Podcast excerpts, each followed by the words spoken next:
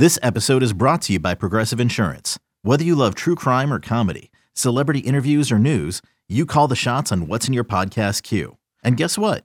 Now you can call them on your auto insurance too with the Name Your Price tool from Progressive. It works just the way it sounds. You tell Progressive how much you want to pay for car insurance, and they'll show you coverage options that fit your budget. Get your quote today at Progressive dot com to join the over twenty-eight million drivers who trust Progressive. Progressive Casualty Insurance Company and Affiliates. Price and coverage match limited by state law. Strike away. Here he comes. Cave, a fly ball to right field. Over is Carroll. He's got it. And the Arizona Diamondbacks are headed to the World Series. The Diamondbacks have won the National League pennant.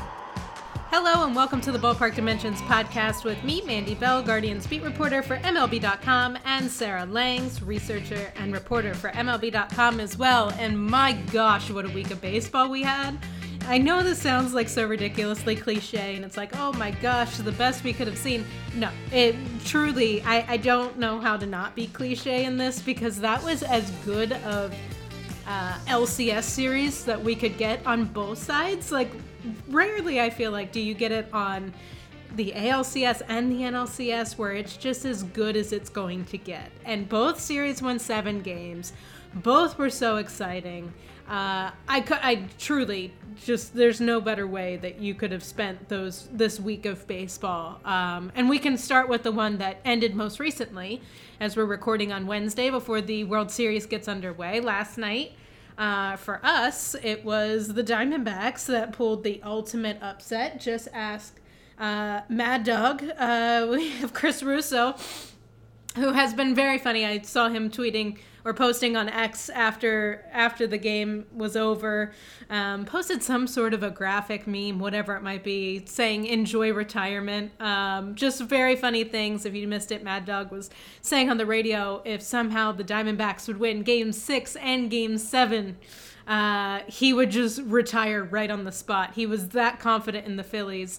Um, it was so funny the way that he's staring into this now. He just posted like crying emojis, but it's sort of how the world felt. And I don't know why, because Arizona has demanded that respect since the playoffs began, since like the end, I mean, the last few months, it really, um, especially since the playoffs began. And yet the world was still like, slam dunk Phillies. We were even thinking slam dunk Phillies.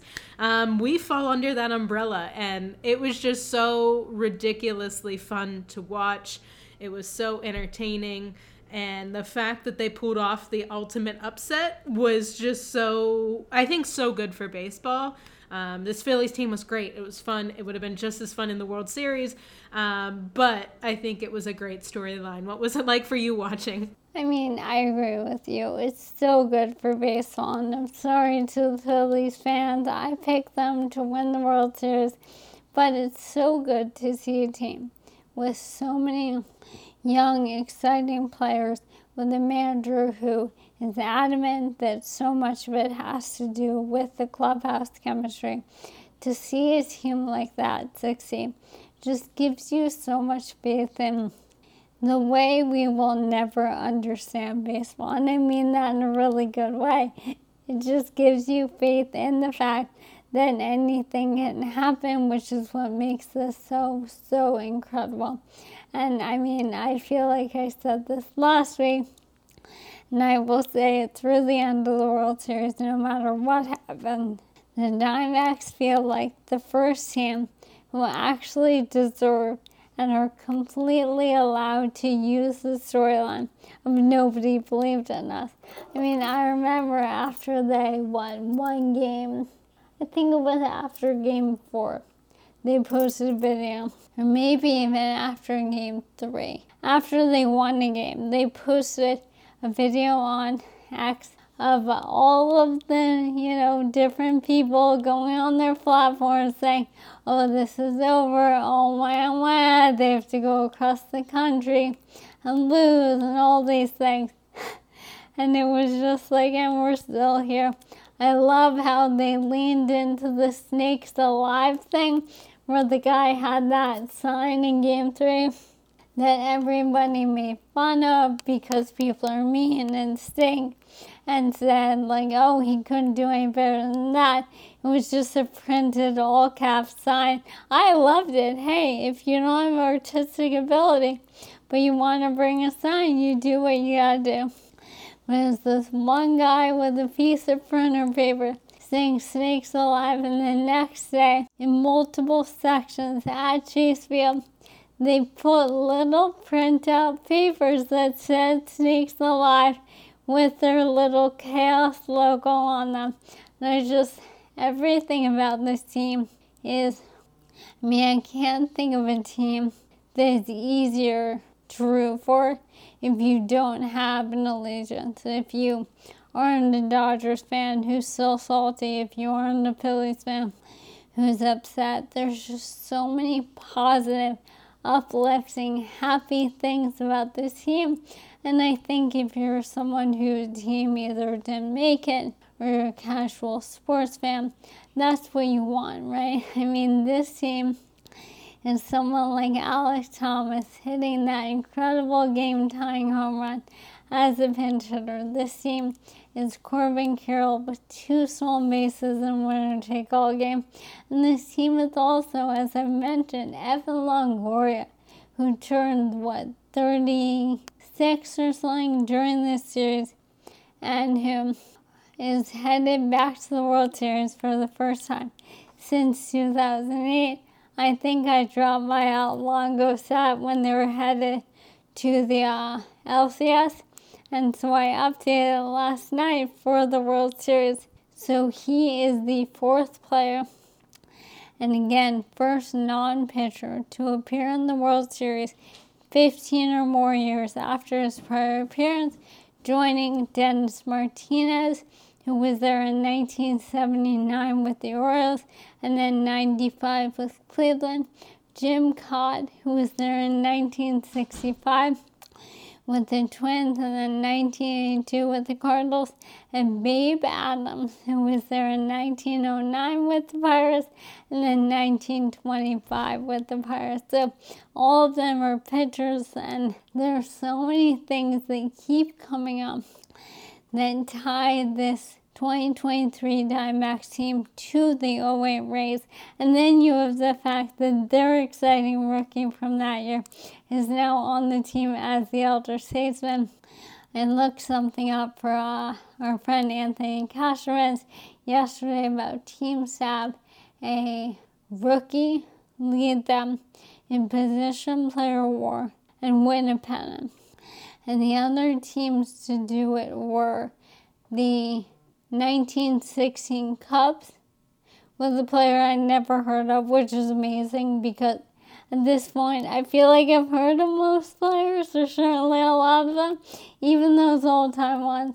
Uh, but the nineteen eighteen Cubs, sorry, I may have said sixteen. The nineteen seventy-five Red Sox with Fred Lynn. The twenty twenty-three Diamondbacks this year was Corbin Carroll, and the two thousand eight Rays with Evan Longoria. And I feel like every single stat I've looked up about rookies and young and whatever is like, oh, it's them and the oh eight Rays. And I just love that Evan Longoria is there to say, hey, we did this. I know we didn't win the World Series that year, but let's change that and win it this year. It's so funny that you brought up Anthony Cashman because that's exactly where I was going next, just briefly, because I thought he said it so well on X, and he wrote about it, obviously, in the story that you helped him with yesterday. But the way that he put it in, in this post was they were the Diamondbacks were projected to finish fourth in their division. They went sixteen and thirty-four mid-year. Their highest paid player was released. Their war leader is a rookie, and they were down oh two in the L C S.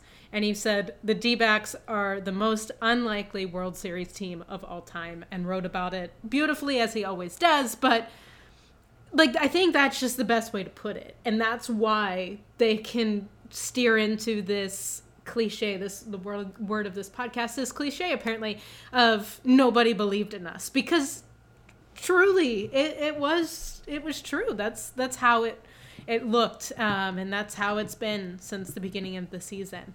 Um, And it's funny to just keep seeing the odds that are getting posted right now, flashing back of like, oh, if you would have looked at the odds in last winter, this is what it would have been. It was like seventeen fifty to one or something if you would have done the Rangers, um, D-backs World Series. It's ridiculous. Um, all of this stuff is so fun. And I think that's what makes it so exciting to getting into this World Series. And especially with the Diamondbacks, what's really important is that even if they are the most unlikely World Series participant, certainly in our lifetimes, we knew they'd be good soon. I wish maybe I'll go back. I don't like listening to my voice, but maybe I'll go back and listen to what we said when we previewed the N L C S with Juan. What was that? That was our first preview.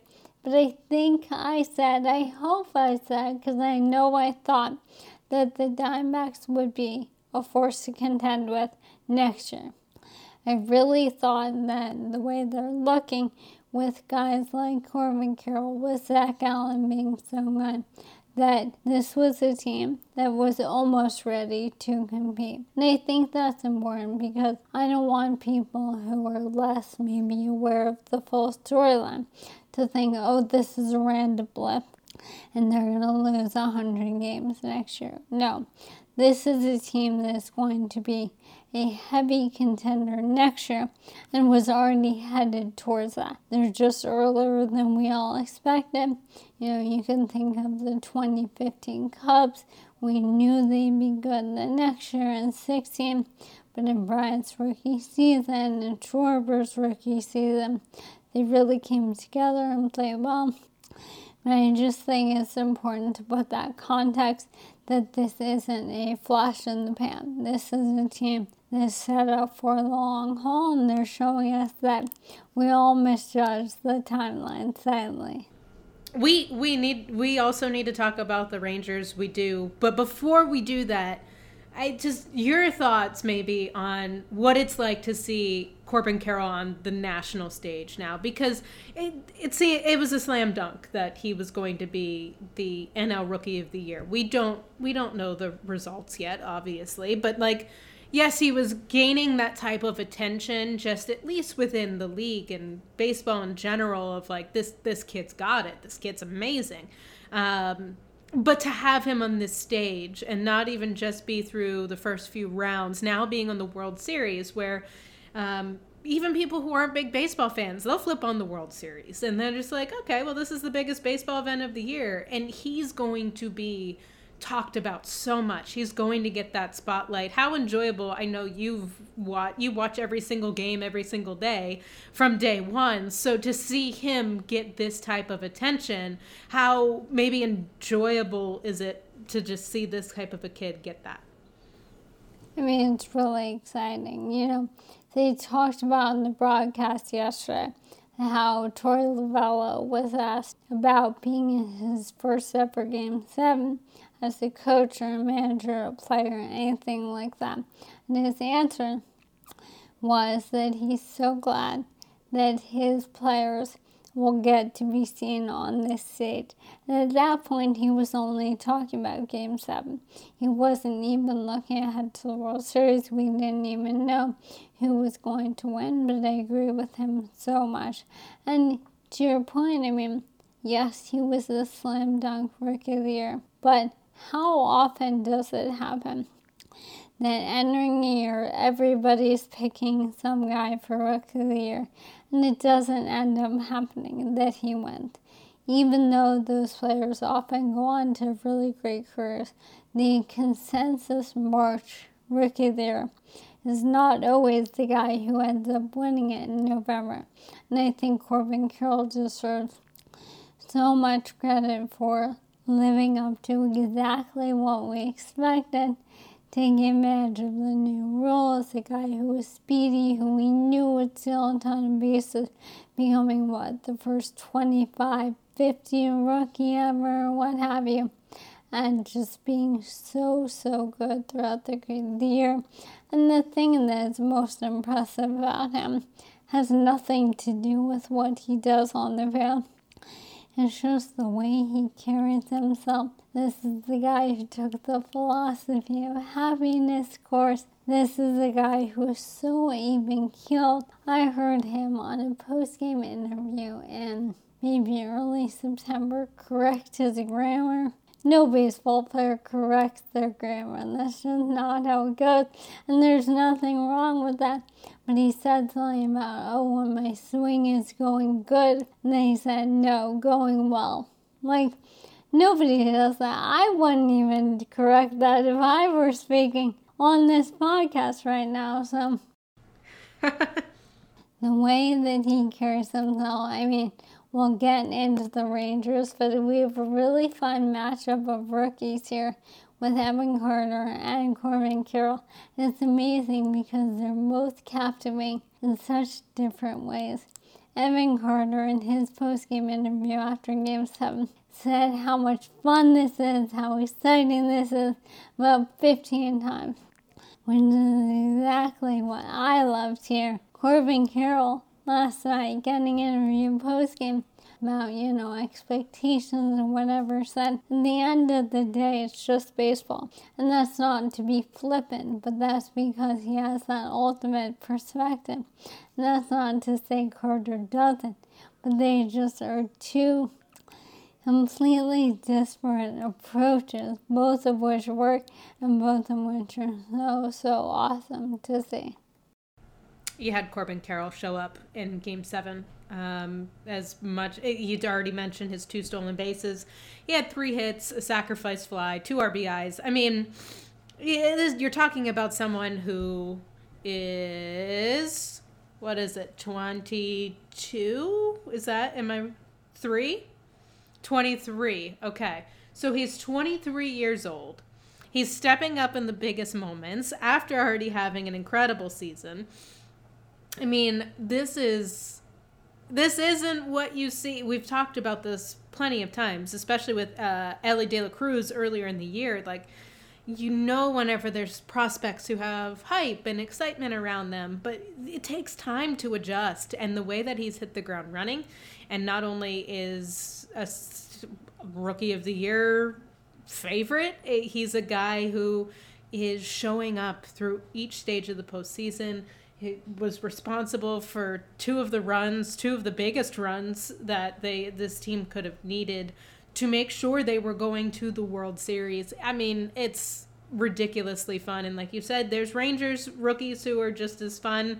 And this matchup could be really, really entertaining. And it's hard to believe after the two L C S series that we were gifted over the last week. So I'm excited to see how the next couple days unfold as we get into the Fall Classic. But we'll take a quick break right now, and when we come back we can dive into all things Rangers, and maybe at the end I can force Sarah to give a prediction that she's not going to want to give, but I'm going to force her to do it anyway. So stay with us.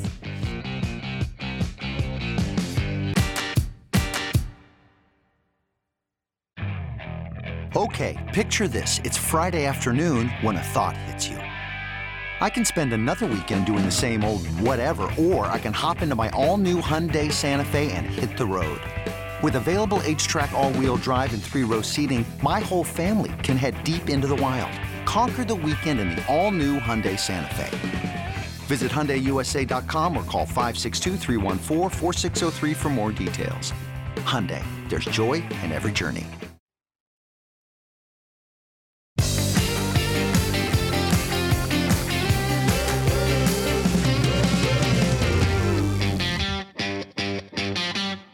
Welcome back to the Ballpark Dimensions podcast. I'm Mandy, that's Sarah, and we're getting into the Rangers now. And Sarah, I, we talked about the Rangers multiple times leading up to the postseason, even before we got into the playoffs, and we always use the word streaky, and that's just sort of how they had been. And I talked about how the team that I saw in Cleveland in the final weeks of the regular season was not a team that I expected to thrive in the playoffs. It just wasn't. And then you saw them limp to the finish line. I just give away the division title because they couldn't win against Seattle in the final days of the season. The Astros, of course, go against Arizona. We're talking about the two teams that limped to the finish line being the Texas Rangers and the Arizona Diamondbacks. Um, and now here they are in the World Series. But uh, the Astros were able to finish the season strong, won the division. Um, and I was sitting here thinking, like, okay, well, the Rangers are going to struggle now. And then they got hot. And I started to think, okay, well, this is what they do. This is the streakiness that they do.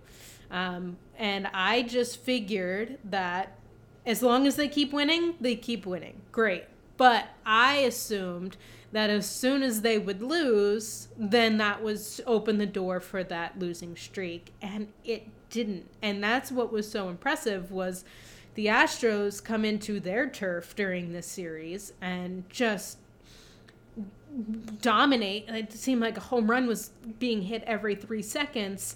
And game five was the ultimate heartbreak for the Rangers, where it seemed like um, they were going to come away with the win. And then the Astros fought the way back. And uh, it was the ninth inning, right? Whenever they were able to come the way back. I keep, couldn't remember if it was the eighth or ninth now because there's been so much baseball. But the ninth inning that they were able to make the comeback. And it's just like that was like that dagger right to the heart for the Rangers. And you're just like, okay, this is when this team falls apart. They had their run. No, you go back to Houston, and they were back to that team that we had seen all postseason, and I think that's what was so impressive for me is they broke this trend, this rhythm that they had fallen into of either win one hundred in a row or lose one hundred in a row, it felt like. And uh, they were able to fight back. And so this, both of these teams sort of had a similar story in the L C S round, and so it'll be really interesting to see how they fight it out in the World Series. But I think we've already started to see that the tone is set. This could be really gritty, really fun, really different than what we've seen in the last few years. I mean, I think the biggest thing with the Rangers, and the way it relates to the Diamondbacks as well, yeah, I've talked about on this podcast how the Diamondbacks were out to show that when they did lead the division early in the year, that wasn't a fluke, that they were going to. I know we had these streaks, as you mentioned, but this was a really good team all year. And I think Bruce, I mean, obviously Bruce Bochy deserves so much credit. But this is a team that was supposed to have Jacob DeGrom. They were supposed to have him leading that rotation. Instead, he is in, instead, he is in the dugout looking on as they continue to do this.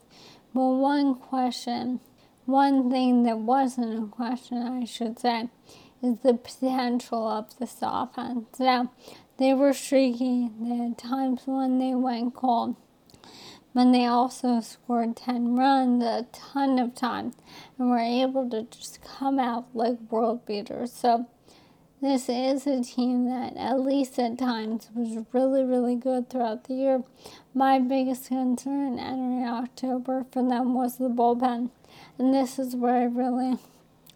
and relate them to the twenty nineteen Nationals because that was another team that struggled with the bullpen during the regular season, got to the postseason, and figured it out. Now, the Nationals didn't by using Strasburg and Scherzer and Patrick Corbin out of the bullpen. The Rangers were not in a situation to really do that beyond, you know, maybe the Game seven situation. But Jose Leclerc, minus one and a half hiccups, has been really good. Josh Spores has been really good for them. He was able to get a really clutch outing. So I think we have to remember that this Rangers team was supposed to have Jacob DeGrom, right? And they did for a little bit. But this is a team that doesn't even have a taste. But even despite that, they were really good this year. I know they had streaks. I know there were times when the offense was a little bit dormant.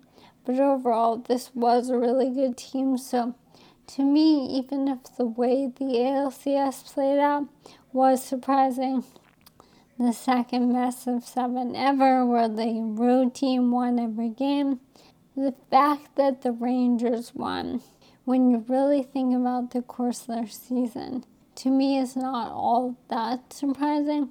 And again, even with the road team, home team thing, the Astros were below five hundred home this year. No team had ever made and has ever made the World Series with a sub five hundred home winning percent. And yes, maybe that's a random split. Well, we have a lot of World Series at this point, a lot of context going back to nineteen oh three. And the fact that it never happened probably did mean something about just being able to defend your ground. So I think that, first of all, Bruce Bochy, his impact, everything deserves so much credit. This is why he came out of retirement, to manage this team and to manage this team successfully. And again, I go back to the DeGrom injury and the fact that the bullpen did struggle in the regular season. That's where Bochy comes in. He has this reputation of being kind of a bullpen whisperer, especially in the postseason with those even-year Giants teams. And I think we're seeing that again with Jose Leclerc, who has been almost spotless, close to it, and with Josh Spores and others, and the way he's even, I mean, Aroldis Chapman has been this big question the whole series and the whole time they've had him. And even with him, he's managed to use him in situations where it has worked out okay, uh, despite what fans might be thinking and any other sort of emotions that come with that. So, I mean, this has been a really, really fun team. And I agree, it's going to be a gritty series. I'm really excited to see these teams go up against each other. Well, when you talk about injuries, I mean, my brain right now is going to just Max Scherzer and what he means to this team and how he got, he hurt his shoulder uh, early to mid-September and then missed a month and comes back in this pivotal A L C S series. He was able to pitch in games three and seven. Three wasn't that great. Seven uh, was okay, but he was on a very short leash. He only went two and two thirds. So in your mind, is is he is he a weapon in in the next round? Like how how do how do you figure out exactly what he can be to this team as he's basically on a rehab assignment right now? Like, it doesn't make sense. I think he is a weapon because of what you said about rehab assignment, which is, I think, how I described game three for him. Even though you can't do that in the middle of the playoffs, the way that start played out basically was. And I think the way game seven went, had that not been a game seven situation, he could have gone four or five innings there. He could have given them more, and he already looked better in that outing than he had in the previous. So then you give him a bit more time, and I think he'll be able to be even more so in the next round. And this is the guy who we see come out of the bullpen for Dave Roberts in Game five of the N L C S in twenty twenty-one. And get the save against the Giants. He's the guy who has shown time and again, he just wants to win.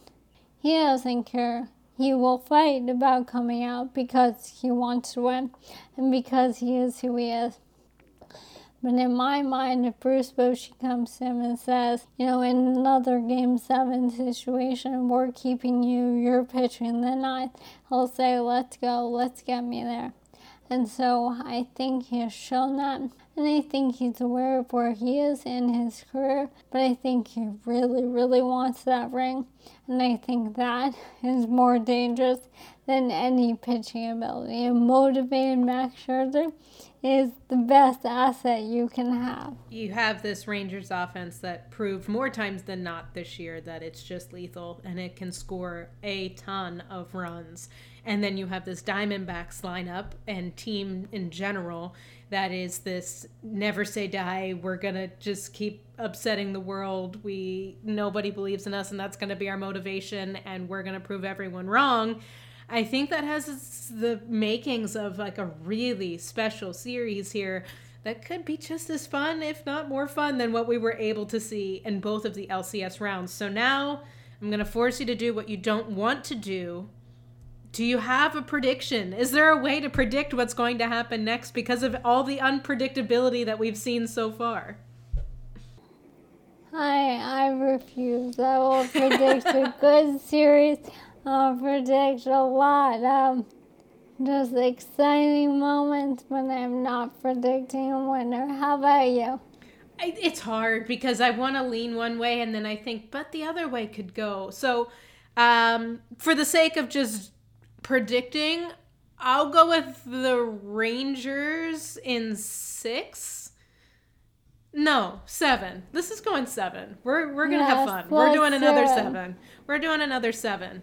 Um, because why not? And I, I don't know. It just sort of seems like it's setting up way too much for Bruce Bochy and the way that his career is so special. And you think about all the championships he won with the Giants, and then he step he's out of baseball. It's the uh, twenty nineteen was his last year or whatever in in his managerial role.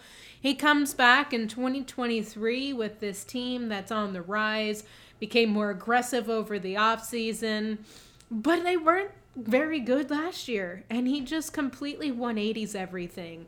And it just shows how truly talented he is in this position, how much he does make a difference. Yes, it does help that their payroll was high. It does help that they were aggressive, and um, all of these things help, but I, I don't think we can overlook just how much of an impact a manager can make.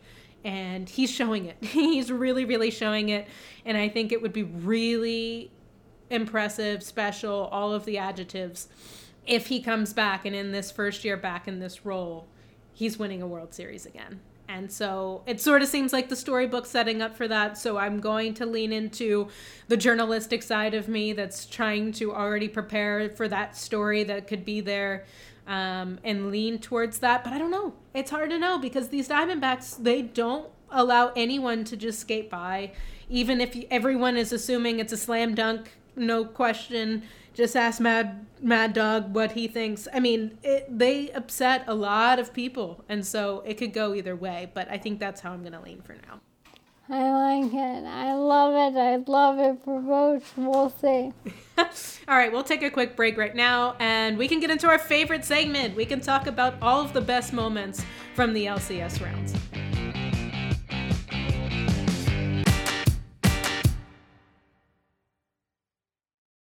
When you need mealtime inspiration, it's worth shopping Kroger, where you'll find over thirty thousand mouthwatering choices that excite your inner foodie. And no matter what tasty choice you make, you'll enjoy our everyday low prices, plus extra ways to save, like digital coupons worth over six hundred dollars each week. You can also save up to one dollar off per gallon at the pump with fuel points. More savings and more inspiring flavors make shopping Kroger worth it every time. Kroger, fresh for everyone. Fuel restrictions apply.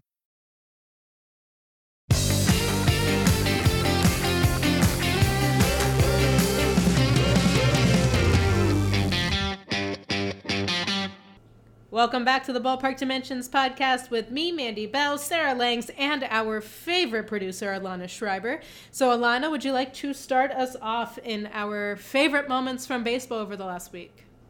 Yes. So, of course, I have to bring up the Diamondbacks. It's hard enough to win a game seven on the road, but especially to do that in Philadelphia, a city that closes down schools the day after the Super Bowl. Anytime the Eagles are in it, win or lose, like that's how insane the fans are. And I'm sure you saw that clip online of some, you know, local news station in Phoenix went to Philly and anchors in Phoenix are like, oh, we're going to the field where our reporter has found some Diamondbacks fans. How's it going? And they show the reporter and he's like, no, I didn't. I was here for two hours and I couldn't find a single one. Oh, um, yeah. But I think some fans heard the call, because then the next day Yahoo News put out a really sweet video of all the fans who flew in last minute to come cheer on the Diamondbacks. And I just applaud them. I mean, it is so hard to be a fan of an opposing team in Philadelphia. And I just thought that video was so sweet. So many of these fans said, you know, twenty minutes after game six, they bought their tickets. Uh, but I think the most special little fan thing that I found was a Reddit forum specifically for Diamondbacks fans in Philadelphia. I love this so much because I, I think it's hilarious that these really like nice, polite Diamondbacks fans don't want to like go around parading Philadelphia, hey, I'm a D-backs fan. So instead they go to the internet and are like, hey, are there any other D-backs fans out there who I can watch this game with? And someone comments like, yeah, like I'm going to watch at this bar in Fishtown. Just like don't wear the jersey, but I'll see you there. But I still think it's so sweet that these fans are coming together and finding each other and rooting for their team in Philly. And I mean, I'm sure the Diamondbacks appreciated any and all the fans who who showed up. I, it's it's really hard in a city like Philly, but I mean, they did it. And I'm sure those fans on the Reddit forum were all cheering them on. I love that so much. And hey, fandom takes on all forms. We have the very loud fans, we have the polite fans. I love it all. Yeah, I, I love that. I think that's hilarious. I had no idea that that Reddit thread even existed. Um, but I, I, I think it's hilarious, like you highlighted, that they understand that they're the minority and they're not trying to ruffle any feathers. They're like, okay, we'll just stay incognito. We're not going to be too loud. We're just going to go to the bar and we'll just stay quietly and it's fine. Um, that's fantastic. I love that you found that. And of course, you always find the interesting angles that we don't see. Um, so I appreciate appreciate you always going that extra mile to find that, because I always learn something from your little parts and contributions. So um, love that. Sarah, do you have your favorite moment? I do. So it's two moments from the uh, Fox postgame show after game seven. The first was Marcus Semien going over the set with his three sons. Remember, his wife just had their first daughter, but that is a newborn. But he has his three sons in tow. He's holding one of them, who is not wearing a shirt, by the way. Like this little three-year-old just there, and you can imagine the tantrum that led to the no shirt. And he does this interview with these kids saying there, and the way David Ortiz is interacting with the kids, one of them had like some sort of toy, I think, and whatever, and just them watching their dad doing this is also such a cool moment for them to be a part of. So he was talking about how exciting it was for him to play in a game seven, to get to go to the World Series. And this is the guy who, you know, he was on the A's and they had some postseason losing streak stuff going when he was there. And for him to finally be in this situation, I think he has even more perspective by having those young kids. So I love that. And I was like, oh my gosh, that was the best. And then Max Scherzer comes over with his two daughters and his son. And the baby, again, was not with him. The baby was with the mom. But these three kids, his oldest daughter looks exactly like him. I've noticed this a few times throughout the years when she's been with him. She's sitting on his lap. The little boy takes Big Papi's team. And while Max is talking, Big Papi starts like kind of um, almost like beatboxing into the microphone and then handing it to the son to do the same. So they're like distracting on national live T V and being encouraged by Big Papi. So it's just an amazing little moment with all of them. And I love seeing these guys in that element with their kids when they're at this pinnacle and so, so happy and able to share with their families. do you know anything with children? I'm all game for. And I actually hadn't seen it, and it I it literally just popped up for me on my computer when I had pulled up a Max Scherzer thing just to like double check uh, his stats, and it pulled up a little video in the corner, and I see this shirtless kid sitting there, and it was so funny, and I'm like, oh my god, this is adorable. I'm glad I didn't say it as I was looking at it, so I didn't spoil your moment, but that's hilarious. And I love, and I think Big Papi is fantastic. He is so entertaining. I think he's great when in all of these types of interviews, and I think he's even funnier whenever there's kids involved. So uh, I'm glad you brought that up, because I literally just learned of it maybe two minutes ago. So um, very funny. And I'm for once not choosing a kid moment. Uh, I'm going back to game two of the N L C S because I have to highlight the mic'd up moment for, um, I think Bleacher Report is the one who set it all up, but you had two Eagles players in the stands, um, of the Phillies D-backs game in Philadelphia. And uh, you had DeAndre Swift, you had Terrell Edmonds, and they were sitting there behind home plate in the front row, attending their first baseball game. And like, what an atmosphere to be at your first baseball game. And these guys are so entertaining because they're trying to figure out what's happening as if like, I mean, they called the umpire ref at one point just because it's instinct for them. And then they said, oh, wait, I got to call him ump, right? Um, and they're asking each other how many games of the baseball season. They're like, uh, I'm going to be honest with you. I have no idea. Um, it was just very comical to see two guys who are elite athletes who are sitting there taking in baseball for the first time and piecing it together. Um, and then the takeaway at the end is how much of a vibe baseball is and how fun it is and how they got to come back. Obviously that atmosphere isn't every single day in the baseball season, but I do think that speaks highly of just how, one, incredible that crowd is in Philadelphia. We already knew that, um, but that sort of just doubles down on everything we already believed. Uh, my favorite part was when they were sitting there and they showed them earlier in the game when uh, Bryson Stott's A O A O K walk-up song is on, and they were like looking around, they're like, oh, the whole crowd sings this, like they all get into this one, and by the next time he comes up to bat, they're screaming it with the crowd. I thought that was very fun, just to watch the progression of like, all right, let's figure out everything, and then a couple innings later, they're rooting along with everyone else, like they already have it all figured out. Um, if you haven't seen it, go look it up. It's really well done. Um, it's really, really comical, and uh, it went viral for all the right reasons, because they're. It's nice to see people from other sports understand that baseball can have that lively atmosphere that everyone assumes that it can't. Um, I know football gets all the credit for being the fun, exciting sport, but it's nice to hear when two big yeah, elite athletes from another popular sport come in and they're like, wow, this is awesome. I want to come back here. It was great. I think it was good for baseball. I think it's good for all of us crazy people like Sarah and I who eat, sleep, breathe baseball. It was nice to have that extra confirmation that there's more out there that are uh, starting to join in, and baseball is certainly not dying. I love that video. I love new reactions. And it was just so fun to see their raw reactions to it, you know? Because sometimes you get athletes who are so, you know, there's so much synergy with these cities. So some athletes will just automatically support the other team in the city when they're in the playoffs, and that's great too. But I enjoyed how real and, like, genuine this was. It was awesome. It was great. Again, if you haven't seen it yet, go look it up. You won't regret it.